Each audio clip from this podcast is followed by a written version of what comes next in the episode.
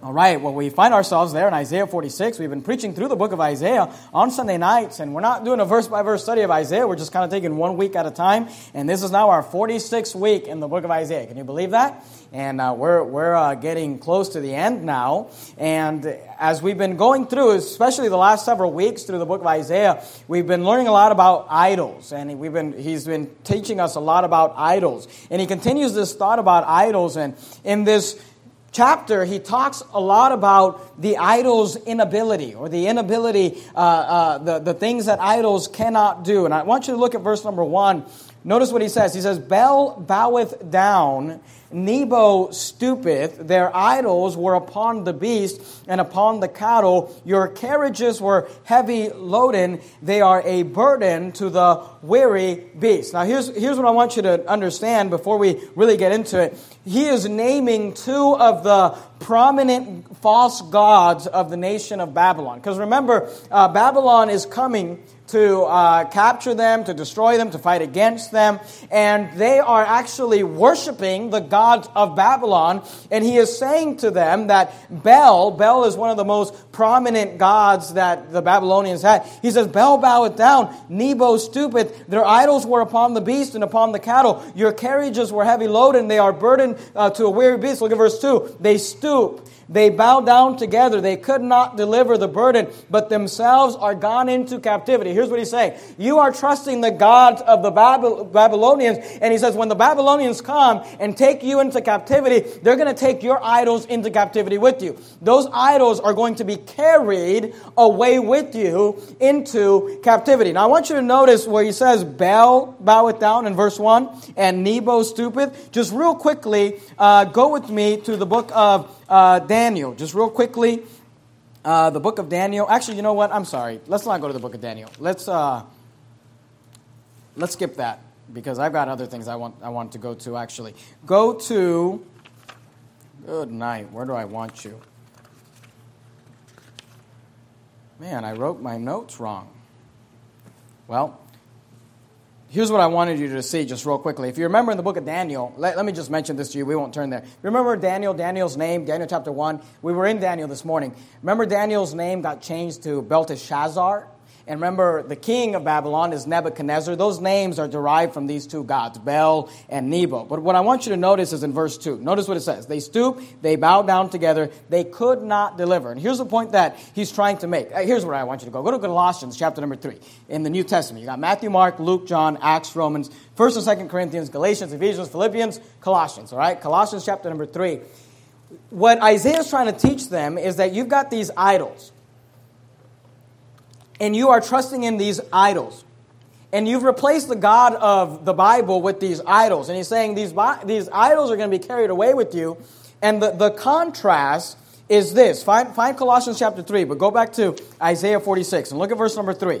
The contrast is this. He says in verses 1 and 2, he talks about the idols that are going to be carried away. They're going to, when he says, when you get carried away into captivity, your idols are going to be carried away with you. Now, the, the contrast to that in verse 3, notice what he says. Hearken unto me, O house of Jacob. Now we know that this is Isaiah speaking under the inspiration of the Holy Ghost. This is God speaking. He says, Hearken unto me, O, uh, o house of Jacob, and all the remnant of the house of Israel, which are born. Now notice what he says, which are born. Now the word born means carry.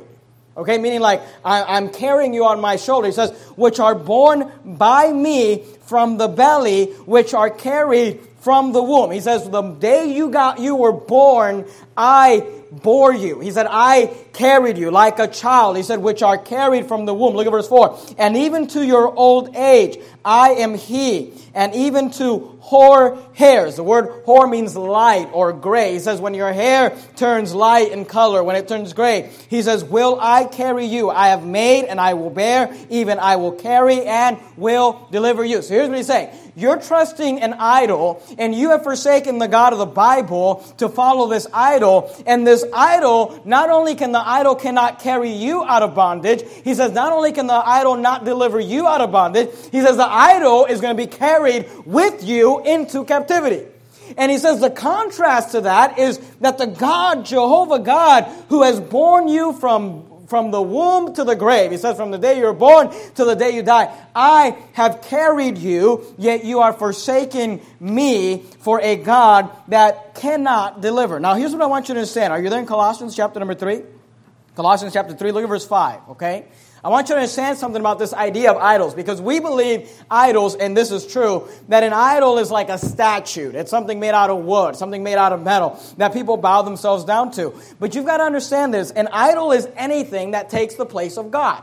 Let me prove that to you. Colossians chapter 3. We've seen this verse recently, but let's look at it again. Colossians chapter number 3 and verse number 5. Notice what the Bible says. Mortify therefore your members which are upon the earth fornication, uncleanness, eh, inordinate affection, evil concupiscence, and I want you to notice this word covetousness. Now, covetousness is when we desire or lust after something. We want something. Now, notice what he says. And covetousness, which is idolatry. Do you see that? So, an idol is not just some image that we bow ourselves down to, although that definitely is an idol. But God says that even when you have covetousness in your heart, when there's something you desire, like a house or a car or clothing or maybe somebody else's spouse, when there's something that you want in your heart, He says, if that thing takes the place of God as far as the priority in your life, he says that becomes an idol. Go back to uh, Ezekiel chapter number 14. If you've got the book of Isaiah, you've got Jeremiah, Lamentations, Ezekiel chapter 14. An idol is anything that takes the place of God. And an idol does not have to be something tangible. An idol does not have to be something that you can hold, that you can possess. For some people, their children are their idols because they put their children before God. For some people, their spouse is an idol because they put their spouse before God. For some people, sports are an idol or activities or entertainment. Look at Ezekiel chapter 14 and verse number 3. Ezekiel chapter number 14 and verse 3. Notice what he says Son of man, these men have set up idols, but notice where they set them up in their heart and put the stumbling block of their iniquity before their face. Should I be inquired uh, at all by them? Here's what he's saying. There are people who have set up an idol in their heart. And that goes to prove that an idol does not have to be something that's tangible. Because here's what Americans like to think. We like to think we're sophisticated. We live in the United States of America. We're not bowing ourselves down to some idol. We're not bowing ourselves down to some statue or some image. But you got to understand this. An idol is anything that you covet after. It's anything that you've set up in your heart. Is anything that has taken the place of God in your life. That's what an idol is. And here's what he's teaching us. He's saying the idols, if you go back to Isaiah 46, notice what he says in verse 2. He says, That idol, whatever it is that you have decided that this is my thing, this is going to fill my void, this is the thing, you know, this is what I'm going to be about, this is going to give me happiness and contentment, it's going to give me joy, it's going to help me. Here's what you got to understand about that idol and every idol Isaiah 46, verse 2. They stoop, they bow down together. Here's what I want you to key in on. They could not deliver the burden, but themselves are gone into captivity. See, you got to understand this. Whatever it is that you have decided, this is more important to me than God. This is going to fulfill me. This is going to be what I'm about. This is going to give me joy, contentment, happiness, satisfaction. Whatever that is, it cannot deliver. See, there's people all over our country today, and they're, you know, they are, they are in drugs. They are just, you know, looking for that next fix.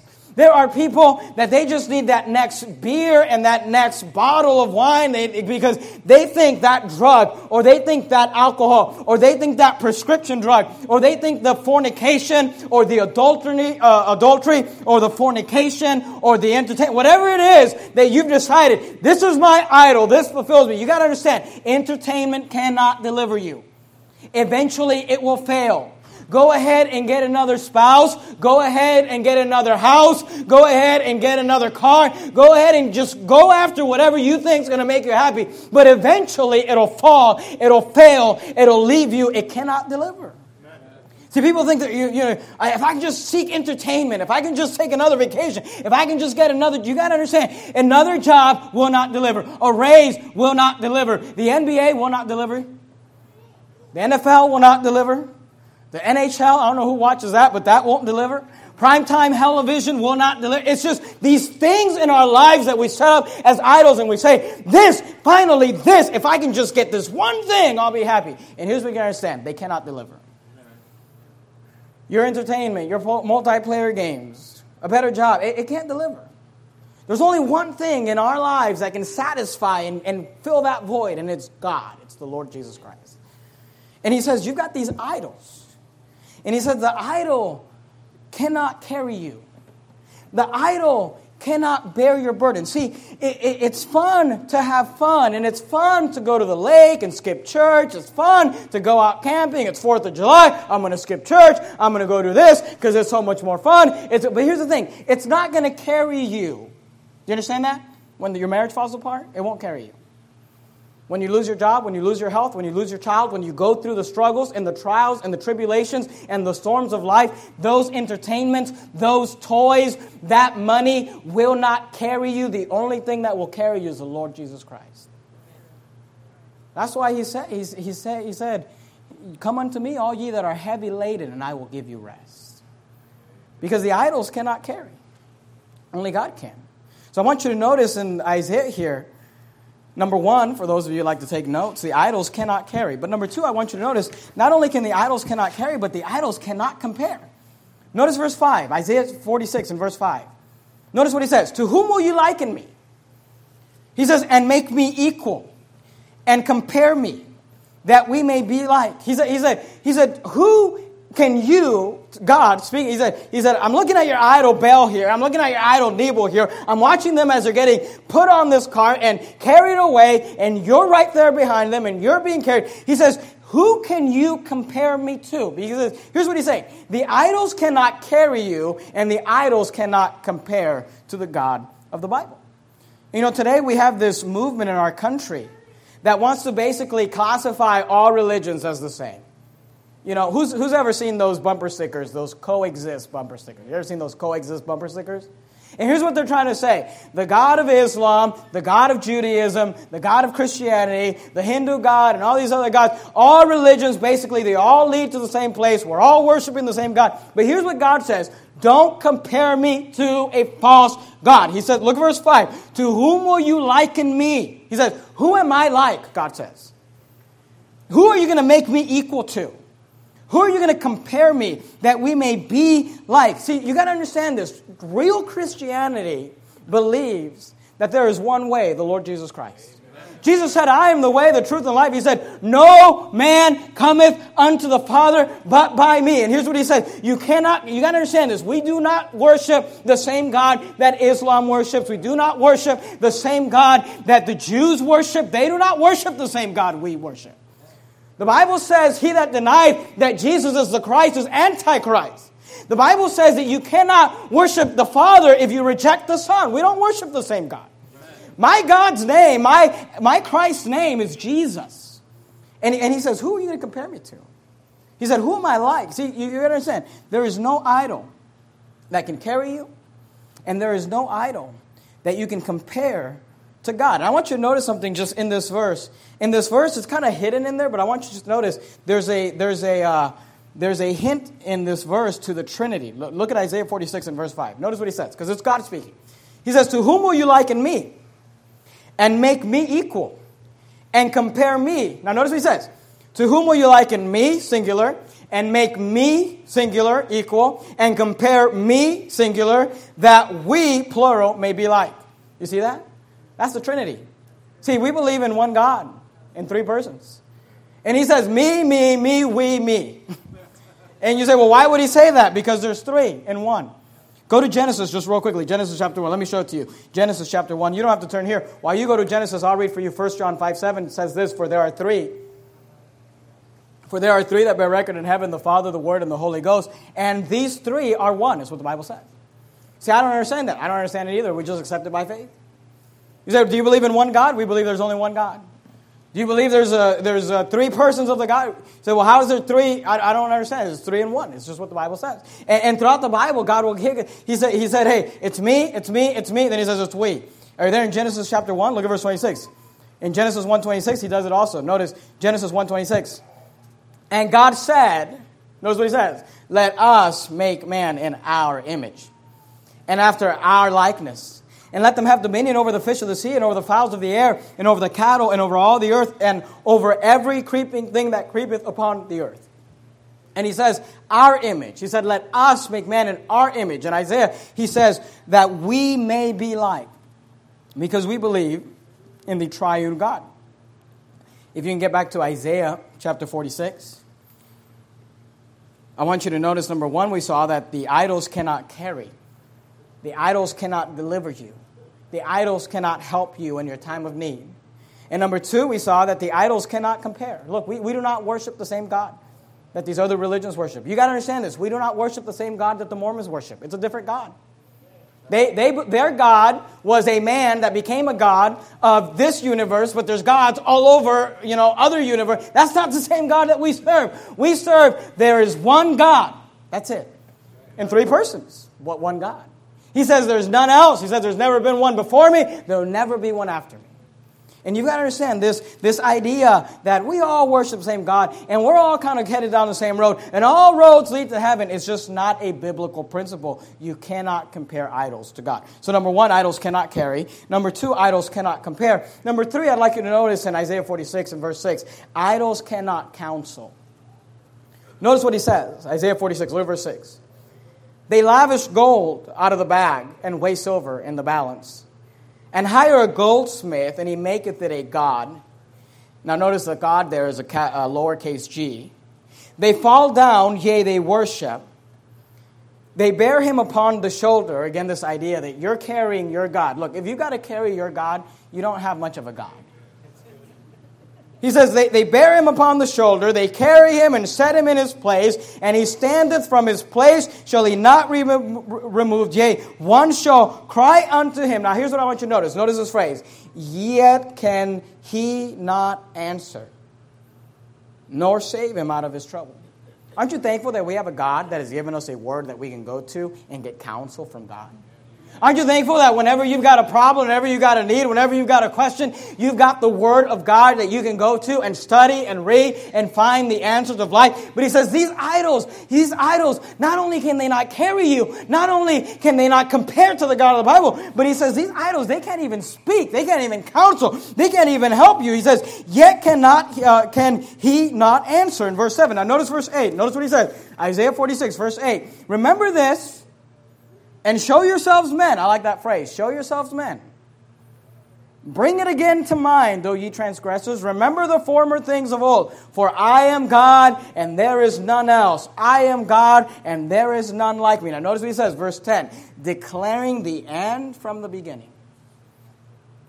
He says, At the beginning, God created the heavens and the earth. In the beginning was the Word. The Word was with God. The Word was God. He said, I declared my word and my counsel and my will from the beginning. Verse 10, he says, declaring the end from the beginning and from ancient times, the things that are not yet done. Saying, now notice, remember, the idols cannot speak, the idols cannot answer, the idols cannot counsel. But notice what he says in verse 10 My counsel shall stand, and I will do all my pleasure.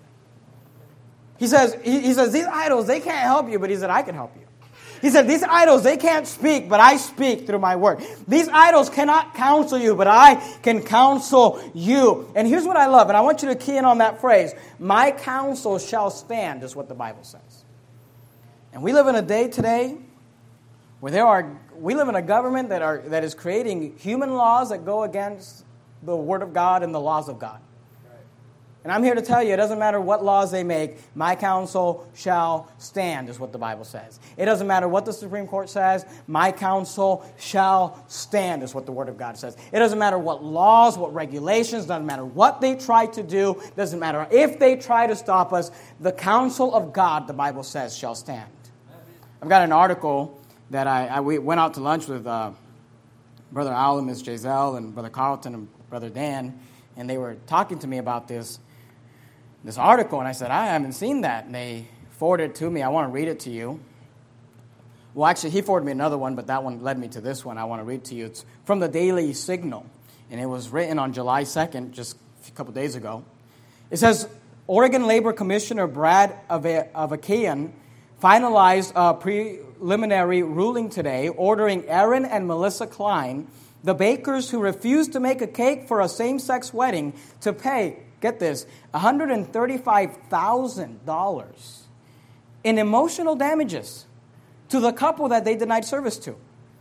This case is not about a wedding cake or a marriage, Avakian wrote. It is about a business's refusal to serve someone because of their sexual orientation. Under the Oregon law, that is illegal. That's what he said. In the ruling, Avakian placed an effective gag order on the Kleins. Don't, don't miss this. Ordering them to cease and desist from speaking publicly about not wanting to bake cakes for same sex weddings based on their Christian beliefs. He, he basically just decided you're not, we're going to decide what you are allowed to talk about publicly. Said, you are, you are not allowed to talk about the fact that you don't want to bake a cake for a sodomite wedding. In January 2014, the agency found the Kleins unlawfully. Uh, I'm sorry. Let me let me uh, let me finish reading. Uh, this uh, this is what they their response. This effectively strips us of our First Amendment rights. The Kleins owners of Sweet Cakes by Melissa, uh, which has since closed, wrote on their Facebook page. According to the state of Oregon, we neither have freedom of religion or freedom of speech. In January 2014, the agency found the Kleins unlawfully discriminated against the couple because of their sexual orientation. In April, uh, McCool uh, recommended they pay 75,000 to Rachel and 60,000 to Laurel in order to reach the total amount of 135,000, Rachel and Laurel submitted a long list of alleged physical, emotional, and mental damages they claim to have experienced as a result of the Kleins' unlawful conduct. So because they go to a baker and the baker says, I can't bake you a cake, they experience all sorts of physical and emotional and mental damages, so they get $135,000. Uh, now here are the examples of the symptoms included, all right? Acute loss of confidence, doubt, excessive sleep, okay, so you're lazy, and you're going to blame that on the baker. Uh, felt mentally raped, felt dirty and shameful. You should feel dirty and shameful. Uh, high blood pressure, impaired digestion, loss of appetite, migraine headaches, pale and sick at home after work, resumption of smoking habit, shock, stunned, surprised, uncertainty, weight gain. Wait a minute, didn't you say you had a loss of appetite? Worry, I mean, they say we were worried. And they wouldn't bake a cake for us because they're Christians. They don't want to take part in a sodomite wedding.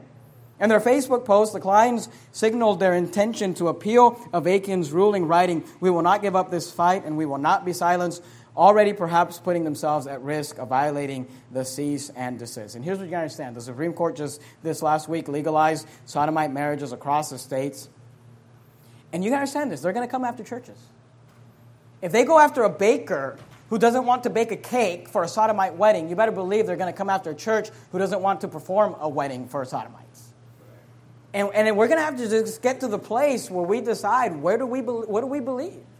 Does the Word of God stand or not? Is it up for debate or not? Is, that, is this what we believe or not?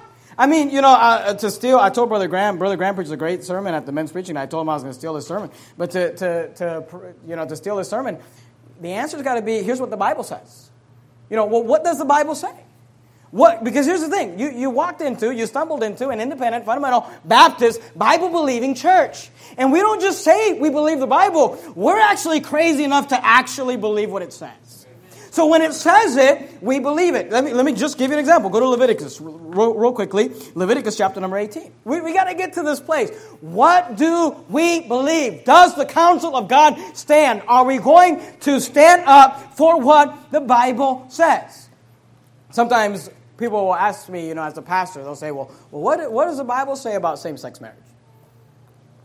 And, you know, my answer to that is I'm not really sure what the Bible says about same sex marriage. In fact, I don't think the Bible really references same sex marriage.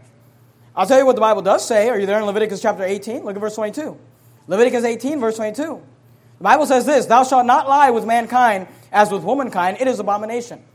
The Bible says it is an abomination for a man to lie with another man in the same way that he would lie with a woman. You're there in Leviticus 18, 22. Notice what, go, go to chapter 20. Look at verse 13. Leviticus chapter 20, verse 13. What does the Bible say about same sex marriage? I'm not really sure what the Bible says about same sex marriage, but let me show you what the Bible says about sodomy. Leviticus chapter 20 and verse 13 says this If a man also lie with mankind, as he lieth with a woman, both of them have committed an abomination. Now, notice what the Bible says. I'm not really sure what the Bible says about same sex marriage. I don't think the Bible does say anything about same sex marriage. But here's what the Bible says about sodomites they shall surely be put to death, their blood shall be upon them. You, well, what does God think? Here's what God thinks they shall surely be put to death.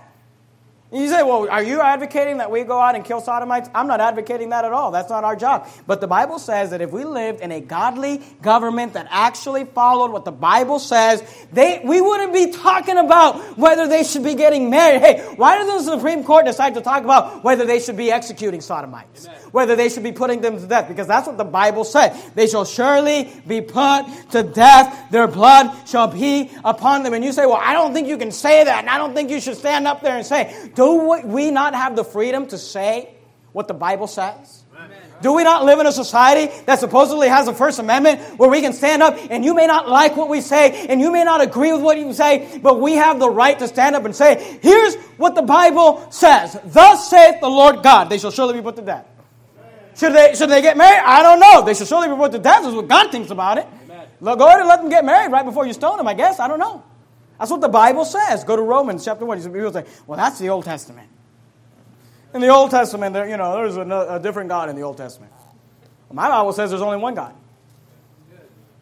I'm pretty sure the God of the Old Testament is the same God of the New Testament, but if you want a New Testament verse, let's look at it. Romans chapter 1, look at verse 26. Romans chapter 1, verse 26. We don't need all these verses, but we should just read them. It's, they're fun. Romans 1.26, notice what he says. For this cause God gave them up unto, notice how God describes it, vile affections for even the women to change the natural use into that which is against nature. And likewise also the men, leaving the natural use of the woman, burned in their lust one toward another, men with men, working that which is unseemly, and receiving in themselves that recompense of their error, which was meet. Verse 28. And even as they did not like to retain God in their knowledge, God gave them over to a reprobate mind to do those things which are not convenient. Now I want you to skip down to verse 32. Notice what he says in verse 32 who knowing the judgment of God, that they which commit such things are worthy of what? Now look, people don't like that. I just don't think that you should be saying, look, the Old Testament says put them to death. The New Testament says they're worthy of death. Now look, I'm not saying that it's our job to do it. In fact, it's not our job to do it. It's the government's job. If we lived in a righteous government, they should do it. But the Bible says that they are worthy of death. And here's what you got to understand the counsel of God stands whether you like it or not, whether Dr. Phil likes it or not, whether Oprah Winfrey likes it or not, whether Barack Obama likes it or not, whether the Supreme Court likes it or not. The Word of God stands, is what the Bible says. It doesn't really matter what they think. And you say, well, Pastor Menace, aren't you afraid that the Supreme Court's going to make it illegal for you to speak against the Sodomites? I don't really care what the Supreme Court does. You think I give a rat's tail what the Supreme Court does? They can jump up a bridge. Amen. We are going to preach the Bible. What if they make soul winning illegal? We are illegal. We ought to obey God rather than man.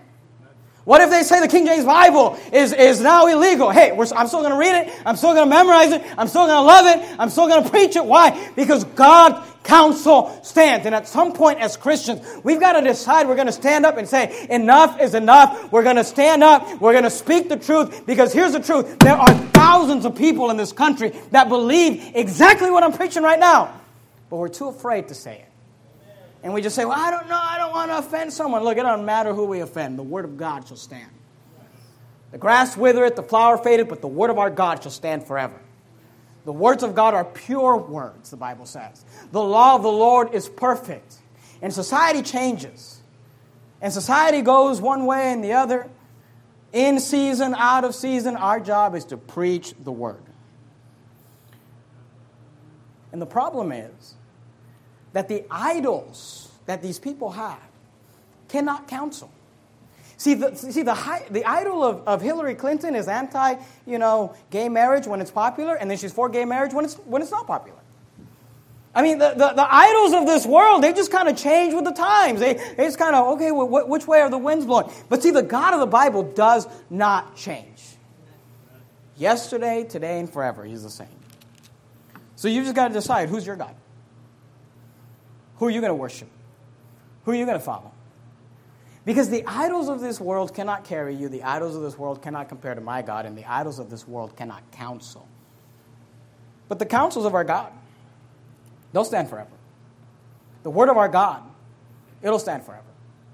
And you just got to decide. And listen to me, as Christians, we need to just decide. We're going to stand up and we're going to say, you know what? No, actually, I don't believe that. I don't agree with that. I don't care what the Supreme Court said. It's filthy, it's wrong, it's an abomination, they're reprobate, and if we lived in a righteous judgment government, they'd be put to death. Amen. And by the way, you know, these pedophiles be put to death too. Amen. Instead of putting them in therapy, counseling. And, and look, at some point we just got to decide what do I believe? Do I want to go to a church where I just kind of go to church, put my flip flops on, put my shorts on, grab my Starbucks, worship, feel spiritual, don't really know what the Bible says, never even came close to reading any of it? Or do I want to just figure out what does this book say? And just say, I believe the Word of God. It doesn't matter what anyone else says. Let's bow our heads.